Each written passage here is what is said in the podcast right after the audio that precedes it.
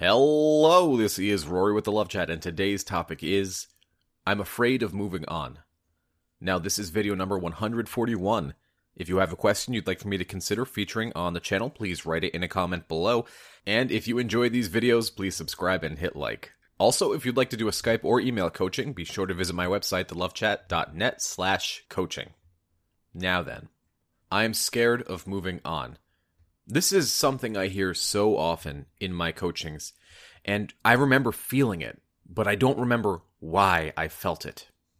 This feeling that if we move on, we completely lose our chance of getting our ex back. Not because they don't reach out. No, more specifically, we lose our chance of getting our ex back because by the time they come back, we don't want them. And it's this weird, paradoxical, self fulfilling prophecy that people are afraid of. And what an idea. And I scratch my head sometimes thinking about it. I'm afraid to move on because I won't want my ex back. And my response is always the same. But by the time you've moved on, you won't want your ex back, right? That's the whole point. The point is that by the time you're there, you won't care.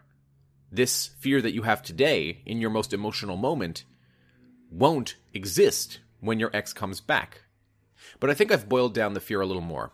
I think what I've come to understand is that it has less to do with the fact that they're afraid that they won't want their ex back, and more to do with the fact that they're afraid that they'll move on before their ex reaches out. And so perhaps that's what we're really talking about here.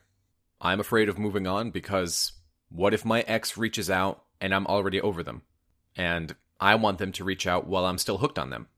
And the reality is is that it's this big weird self-fulfilling prophecy because the less you want your ex back, the more attractive you'll be.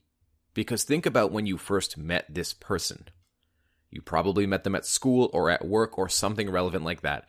And when you saw them, you thought to yourself, they're attractive, they seem nice, I would like to get to know them a little more, but you never thought, I need them. I need them in order to be happy. And so it's this interesting thing that we come to.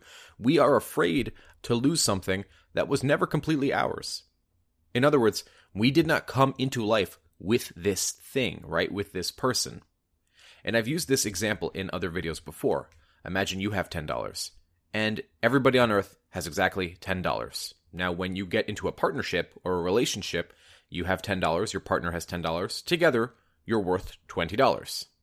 But when the relationship ends, you go on your own way and you still have 10. They go on their own way, they still have 10. But at the end of the breakup, we act as if we have zero. But the truth is, is that our value did not diminish. We are worth the same. We are able to create the same emotions and feelings while we were in the relationship and while we were out of the relationship.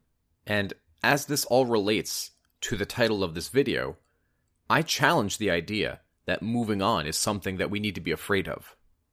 In fact, I accept it because if you're truly meant to be with this person and you have emotionally moved on, that means the logic and reasoning can kick in and you can tell yourself this was a good relationship.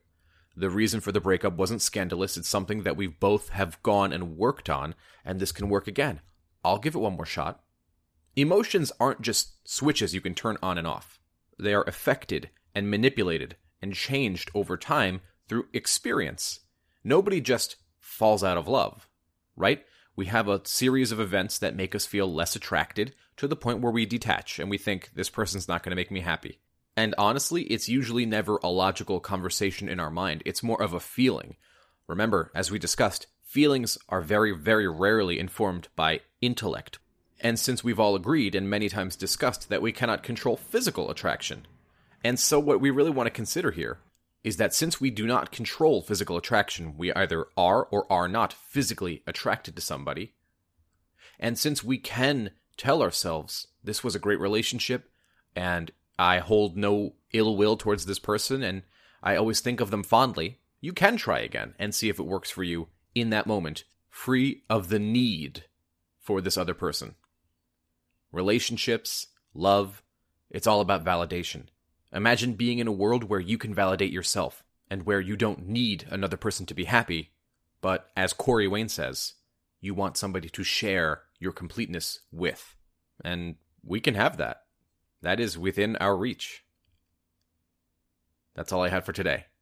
If you found my video helpful, I'd be very grateful if you'd subscribe and hit like. Leave a comment below and tell me what you thought of this topic and what topics you'd like to see in the future. Additionally, if you'd like extra videos every week, private live streams with me, and giveaways of my book, just visit my Patreon. Patreon.com slash the love chat. Until next time.